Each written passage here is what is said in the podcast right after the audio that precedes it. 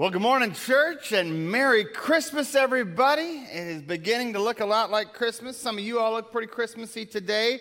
I've been decorating houses last couple weeks. It's been lots and lots of fun.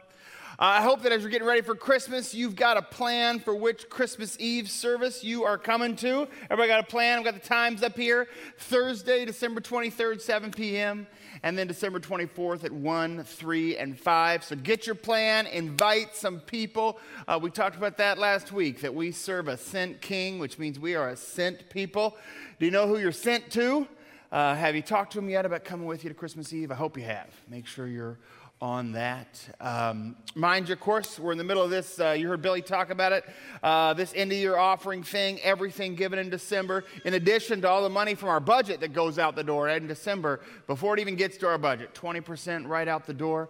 I hope you will plan for a significant gift in December. It helps us end the year strong and helps us do a lot of good in our community. So make sure you're thinking about that and making plans about that. As we think about the big question, the big question of Christmas, which is who? Not what, not when, but who. And Jesus himself, part of his ministry on earth was to give us clarity about the who question. That's what we talked about two weeks ago. That Jesus came so that we would know who he was and who God was and who we were. Last week we looked at the name Christ and discovered it's not a nickname for Jesus, but a radical claim that the promised anointed king had come and was Jesus. And the promised anointed king would keep all of God's promises. And, we're just going to keep asking the question today Who is Jesus? Part of the reason we have to ask the question is because Jesus asks the question, right? He pulls Peter aside and says, Who do people say that I am? And then he says, Who do you say that I am? And he wants you to know the answer. I hope some of you have got a chance to participate in our Advent devotional this year. It's a little different. It's a set of ornaments. You get one out each day, and it's to help you spend some time working on this question, thinking about who is Jesus. In fact, today's message is taken from ornament 14. You won't get to hang it up till Tuesday if you're following along. By the way, if you haven't grabbed one of these yet, we've still got sets of ornaments out there. Uh, small, whatever they're not, they're not very expensive. Grab one, grab a bunch, give them away as gifts, whatever you want to do. Um, because we want you participating in this, not because they're pretty ornaments, although I think they are, but because we want you to know who Jesus is. And if you grab one today, on Tuesday, you'll get to hang this one, and it says Shepherd. And on the back, it says John 10, 1 through 18. It's in real tiny print, so you'll need your readers um, when, you, when you read it if you're old like me. But it does say John 10, 1 through 18. The ornament sends us right to the Gospel of John. Um, the Gospel of John is uh, one of the books of the Bible that tells the story of the life of Jesus. Uh, it's a little different than the other three, though. It's, it's a rather unique perspective. And much of the unique material of the Gospel of John is all about the who question. I mean, it's got a lot of the same stuff the other Gospels do, but it has some unique stuff. And the unique stuff in the Gospel of John is laser focused on the question who is Jesus? If you've got a Bible with you today, open it up to John chapter 10. If you've got a phone with you or a tablet, uh, just Google John 10, or maybe you've got a Bible app or something. We're going to spend a little time in there, and I want you to be able to follow along with me. The words will also be up on the screen. John chapter 10, Jesus shows up. And I'm so grateful to Laurel. Laurel, you're going to totally understand this image after Laurel explained how the shepherd would build a circle of rocks and leave an opening where the shepherd themselves would lie down to complete the wall as the gate. You'll, you'll totally understand this text. John 10, verse 1. Very truly I tell you, anyone who does not enter the sheepfold by the gate, but climbs in by another way, is a thief and a bandit. The one who enters by the gate is the shepherd of the sheep. The gatekeeper opens the gate for him. The sheep hear his voice. He calls his own sheep by name and leads them out. And when he has brought out all his own, he goes ahead of them, and the sheep follow him because they know his voice. They will not follow a stranger, they'll run from him because they don't know the voice of strangers. Jesus used this figure of speech with them, but they did not understand what he was saying to them. But remember, Jesus came so they would have clarity, so he wasn't satisfied that they were confused. So he, he goes in again to try to explain it a little more clearly, and he gets a little clearer. Very truly, I tell you, I am the gate for the sheep. That's that image Laurel just explained to us. All who came before me are thieves and bandits, but the sheep didn't listen to them. I am the gate. Whoever enters by me will be saved and will come in and go out and find pasture. The thief comes only to steal and kill and destroy. I came that they may have life and have it abundantly. He goes on further. He says, I am the good shepherd. The good shepherd lays down his life for the sheep. The hired hand, who is not the shepherd, he doesn't own the sheep. He sees the wolf coming and leaves the sheep and runs away. And the wolf snatches them and scatters them. The hired hand runs away because he doesn't care for the sheep. He's working for a paycheck, you know? I'm the good shepherd. I know my own, and my own know me. Just as the Father knows me and I know the Father, I lay down my life for the sheep. I have other sheep that do not belong to this fold. I must bring them in also, and they also will listen to my voice. So there will be one flock and one shepherd. For this reason, the Father loves me, because I lay down my life of my own accord in order to take it up again. No one takes it from me. I lay it down of my own accord. I have the power to lay it down, and I have the power to take it up again. I have received this command from my Father. Again, the Jews were divided because of these words. John, John says again, because if you look throughout the gospel, every time Jesus tried to tell people who he was, it split the crowd in half. Now, I want you to think about that. Every time Jesus tries to tell us who he is, it splits the crowd in half. Because some believe him. You are who you say you are, Jesus. And some can't believe what they just heard. And that's what happens here. Many of them were saying, He has a demon. He's out of his mind. Why listen to him? Others were saying, These are not the words of one who has a demon. Can a demon open the eyes of the blind? I want to notice a couple things about this text. Uh, we're, we're, in some sense, we're not going to dig very deep. We're just going to kind of let the text say what it says to us. This stuff about the gate right? When Jesus says, Very truly I tell you, I am the gate for the sheep. Uh, whoever enters by me will be saved, will come and go and find pasture. Uh, Laurel just explained the historical reference to you, right? The, the shepherd, what, what it was actually physically the gate. You couldn't get in without going by the shepherd. I had an experience once that reminded me of this text. Um, when my son Evan was just beginning to crawl, it's like 20 years ago, uh, we lived in a, in a house. Uh, his, his nursery had dormers in it on the room that kind of stuck off, these little tiny squares that stuck off the main room. And he woke up every morning about 5 or 5.30, but I wasn't quite ready to get up. And so what I would do when he would wake up and start hollering, you know, I would get up, and we had put like foam down in the dormer and kind of put the foam on the side so it was totally padded. And I would set him in that little dormer. And then I would lie down across the opening, pillow on my head, and go back to sleep. And he would just crawl around in that little spot. And I knew if he tried to get out, he'd have to go over me, and I would wake up. And, and it worked for like six months. It was awesome. And then he did figure out he was able to pull up high enough to look over my body and he could see his toys in the rest of the room, and he would kind of pound on my side until I would get up to get him his toy. But for six months, it was the dream. You know, I could get him up, put him in this little square, and, and every time I did it, I would think about this text. That's what Jesus is saying. He's just saying, You're in a safe space, and with my own body, I will protect you from the dangerous world that you aren't ready for and you can't handle, whatever. And, and then, of course, when it's time to get up, I got up and I went with him into this world and kept him safe. I also love, look there at the end of that, he, verse 10, he says, The thief comes only to steal and kill and destroy. But I came that they may have life and have it abundantly. I just, just, I just want you to know that today. I mean, again, I don't, don't really have anything to add to the text except to just let you know.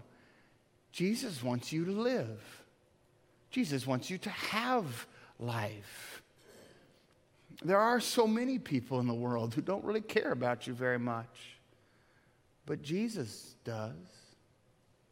And he says he is the gate. He says, I'm the one who will let you out to find pasture. And, and, I would just, just kind of say, you know, I don't know where it is right now that, that you want to walk toward life. Like, you know, I mean, can you, can you think of that? Like, I wish I could walk toward life in, in my relationships. You know, there's some brokenness in my relationship.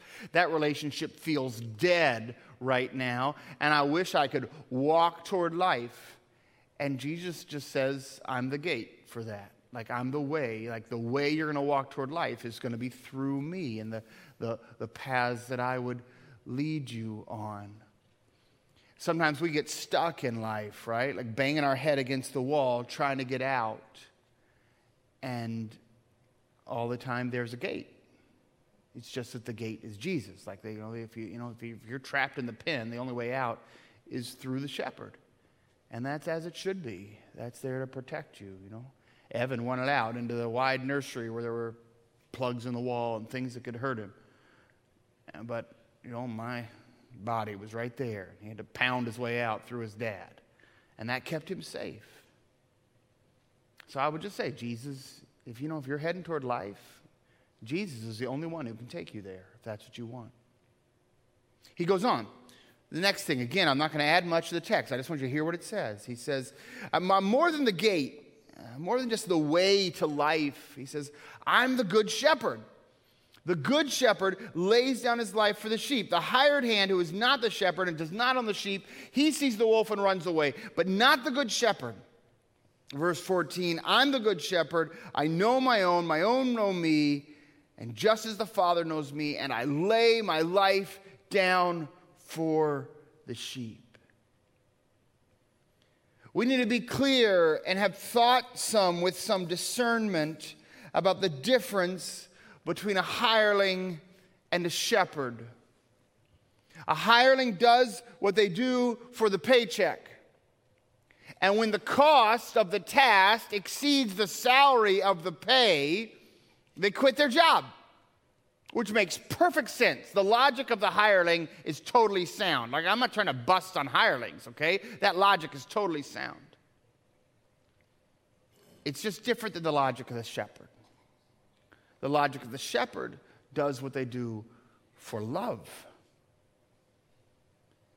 And so there never will be a time where the cost of the task exceeds the price of their commitment.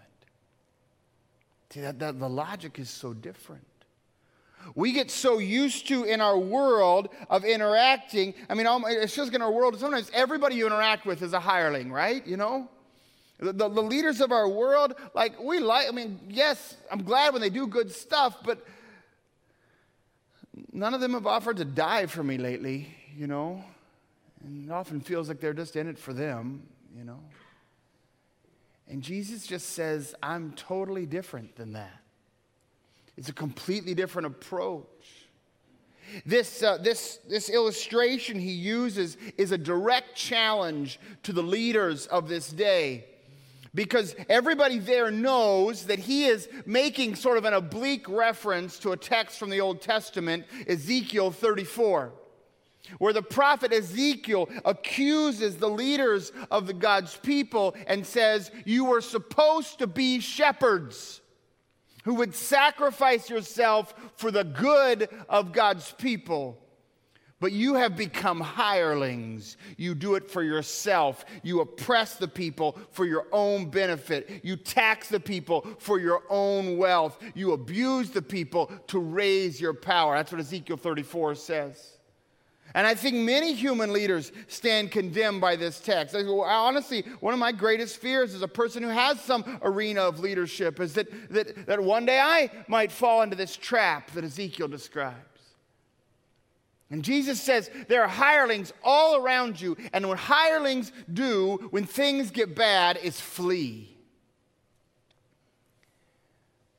But he says, But I'm not like that. I'm a shepherd.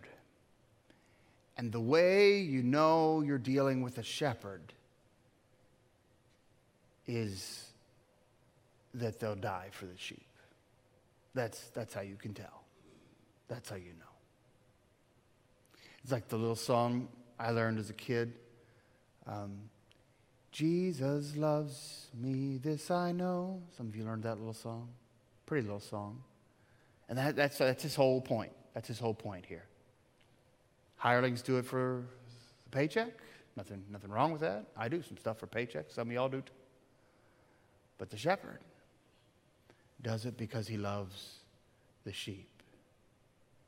I remember my grandma um, once at a VBS or something I went to where she was teaching. She was teaching on this text, and she taught us all a little I don't know if you can even call it a skit. It's so short. But she taught us all a little thing that I've never forgotten. I probably learned this when I was eight or nine about, about this text, about John 10. She was trying to explain John 10. She said, If you ever were to ask Jesus, Jesus, how much do you love me? He would say, I love you this much and he would stretch out his arms and he would die. For you. That's what she taught us. I, have never forgotten that.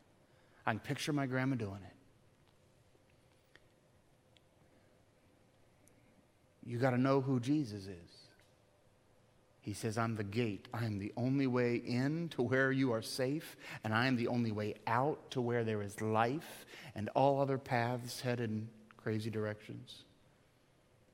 All the just beating your head against the wall, trying to get out of the sheepfold, and the gate's right there. The gate's right there. And then he says, I am the shepherd. Now, look with me farther in this text, though, because I want you to notice how the people react. Because remember, like I said, in, in, the Gospel of John, whenever Jesus tries to tell him who he is, it always splits the crowd right in half.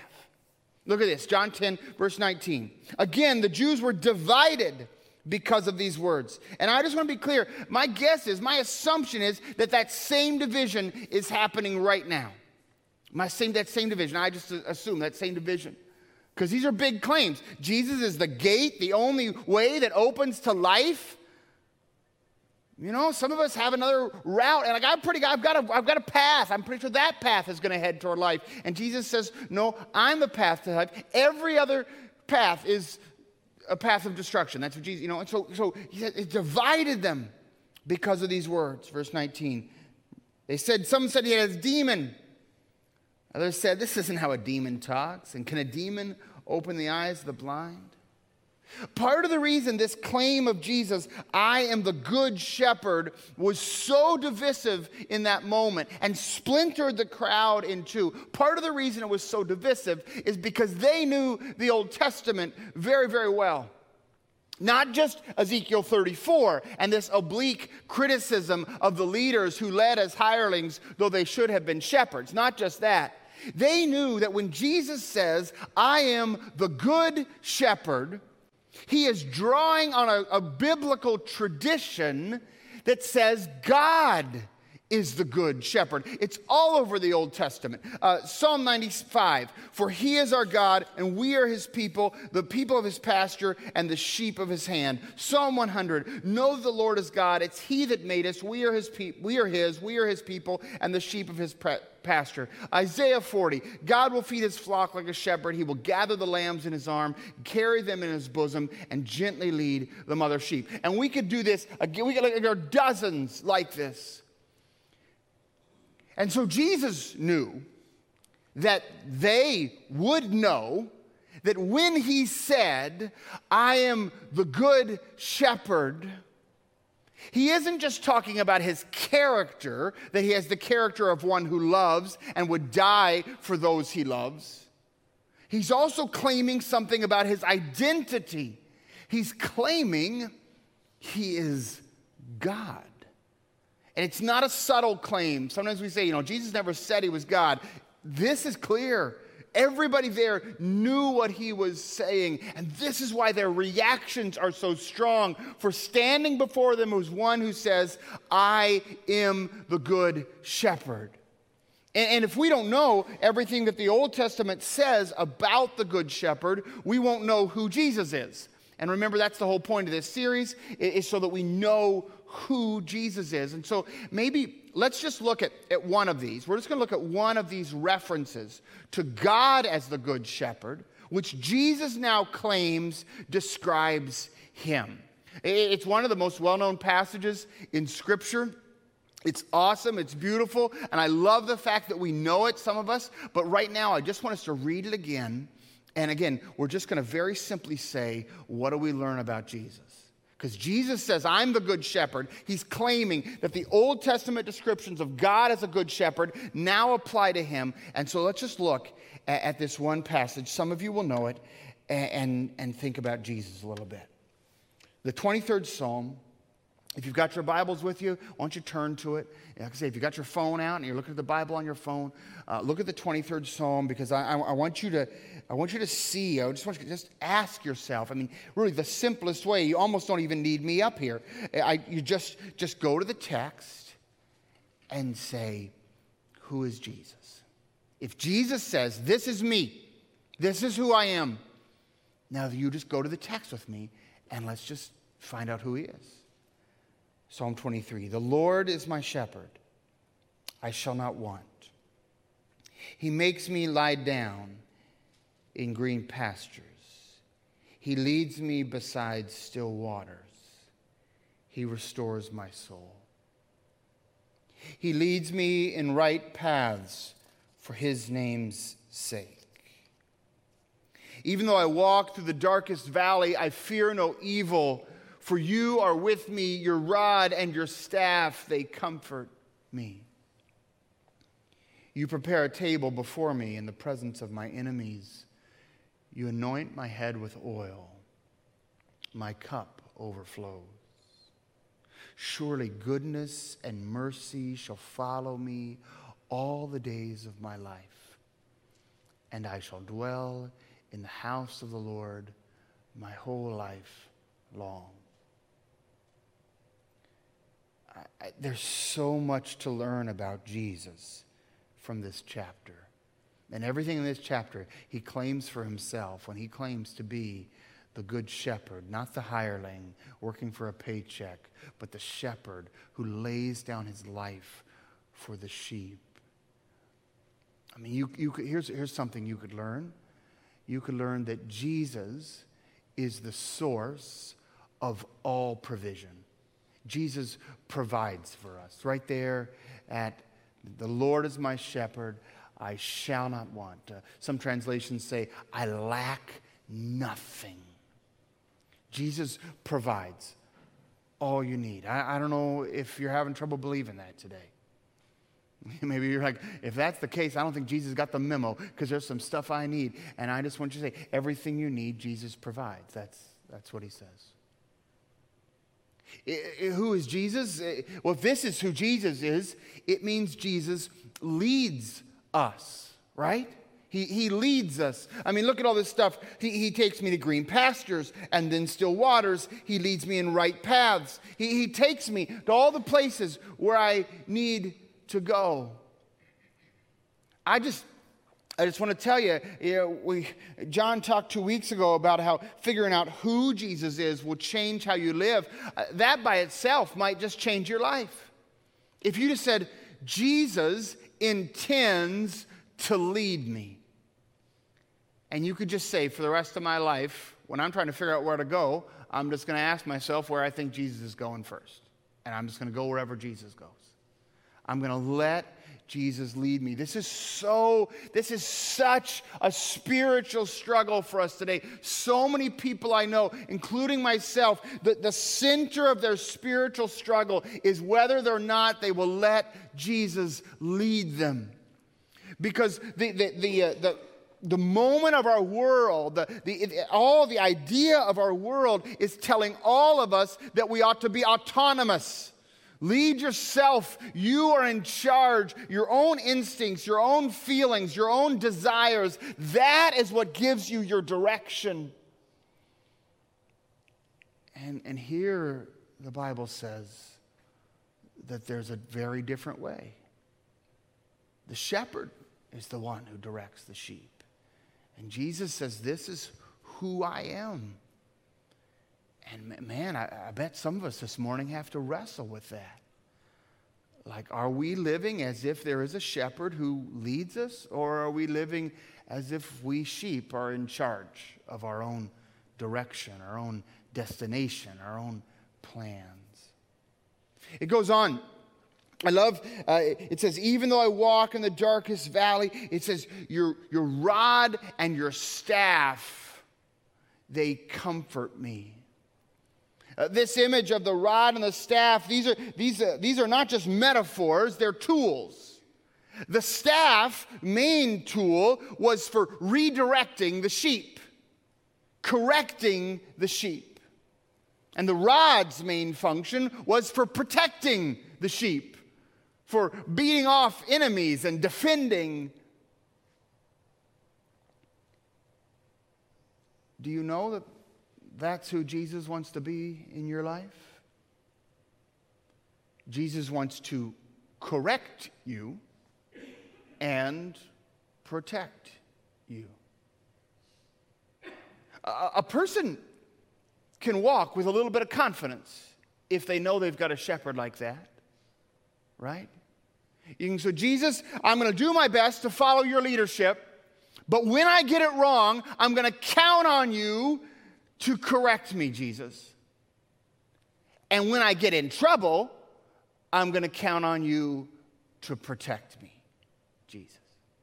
That's what this text says, right? Because remember, the, the, it starts out you're going all these great places green pastures and still waters and right paths, and that's awesome. But then in verse 4, we wind up in some not so great places. And now what are we going to do? And, and the shepherd is there and says, I've got this because I am prepared to correct you and protect you. That's who Jesus is. Uh, you know, I tell you, the other thing we learn about Jesus, because he is the good shepherd, and he wants us to know who he is. And again, I just got to be super clear. I know sometimes you're like, you know, how can we know that they, that they would have known? Every person Jesus talked to would have had this psalm memorized. Like nobody hearing Jesus that day would have not known Psalm 23. They would have known it, they would have known what it meant and what it said about God, and then Jesus would have said, All that stuff is about me. I'm, I'm, I, will, I am the one to lead you and I am the one to correct you, and I am the one to protect you, and I will always be with you. Did you catch that in the psalm? Even though I walk through the darkest valley, I fear no evil, for you are with me. That might be the promise of your shepherd that you need most earnestly today just to hear again the promise that Jesus is with you, will never leave you or forsake you. He led you to the green pastures and he led you to the still waters, and he is with you in the dark valley. And then it goes on and he says, Oh, and by the way, I will do this forever, eternally. Goodness and mercy shall follow me all the days of my life, and I will dwell in the house of the Lord forever. Understanding who Jesus is, it'll change you. I will just say, just on a personal note, I mean, for what it's worth, um, thinking about Jesus as shepherd is, is right at the heart of my prayer life. I mean, just, I don't know if that's useful to you. Uh, but this little list I just gave about lead, correct, protect, be with, um, provide. This is how I pray, uh, one of the ways. Psalm 23 is very useful in my prayer life uh, because it describes who Jesus is. Uh, and so I would uh, maybe that could be useful to you. Maybe this Tuesday when you get your ornament and you read John 10, you'll also jump over and you'll hear see Jesus say, "I am the good shepherd," and you'll jump over to Psalm 23 to remember what that means. And maybe you could just say, "Good shepherd, would you provide for me? Good shepherd, would you protect me? Good shepherd, would you lead me?" I don't know. I maybe that'll be useful to you. It's been useful to me for, for many decades now, actually, to use this psalm as a way to direct my conversations with Jesus and kind of build my trust in Him. The big question, of course, isn't who do I say Jesus is? It's who do you say Jesus is? Jesus shows up and he says, I'm the gate. I'm the way into the sheepfold, and I'm the way out to life. He says, I'm the good shepherd. By which he says, I, which he means I am God, by which, he, but he also means that I am here to provide for you and lead you and correct you and protect you and all this stuff. That's what Jesus says. And on the day he said it, it split the crowd in half half said, You're not leading me, I'll lead myself. You're not protecting me, I protect myself. You're not correcting me, I stand on my own two feet. And half said, I think he's the good shepherd. I think he is the shepherd who lays down his life for the sheep. I think I could trust him. I think I could follow him. I think I could obey him. I think he would provide for me. I think he would protect me. I think he would never leave me and he would let me live in his house forever. And that half, well, they became followers of Jesus. And as best I can tell, that's all still true today. When you hear who Jesus is, it splits the room in two. And some say, I don't buy it. It's too much. I don't need a leader. I don't need correction. I don't need provision. And some say, I'm all in. And so I'll just say, we're going to sing here in just a second. I'm going to pray for us. I'll just say, maybe I'll talk to two groups real quickly if, if you once said, I think he is my shepherd, if, if you've kind of become a follower of Christ, I would just urge you this week, would you re engage with Psalm 23? And just say, Am I really letting Jesus be the one that provides for me, or am I scrambling on my own? Am I really letting Jesus be the leader of my life, or am I making a lot of decisions that, based on what serve me? Am I listening to his correction? Am I trusting his protection? Am I reaching out to his presence? And if you're not, do it. He's the shepherd, it's, it's who he is. And everybody else I, who hasn't made that commitment, I just want you to know that knowing who Jesus is still divides the room. And if you've never said, I want to trust my life to the Good Shepherd, I want him to provide for me and lead me and correct me and protect me, you could do that today. I can say, just a second, I'm going to pray, we're going to sing. I'll be right down front. If today's the day you need to say, I want to follow the Good Shepherd, just come find me. Let's do that. Let me pray for us. God, thank you for the reminder of who you are. The images are so simple, and we need that. I pray for some people here today who need to let Jesus lead them. They've gone their own way, they're trying their own strategies, and it is not working because only the gate opens to life. And so I just pray they would let Jesus lead them to still water and green pasture. I pray for some people today who need to let Jesus correct them. They have fallen into error and sin, and in their defiance, they have stuffed their ears to Jesus, and they need to hear the voice of Jesus, to feel the staff pull them back to the right paths. I pray for those who need to know that Jesus is with them, to know that Jesus protects them, for we go through scary places, God, and we need your presence and protection. And I pray that all of us would, in this moment, make the decision we need to to trust Jesus. We pray this in Jesus' name.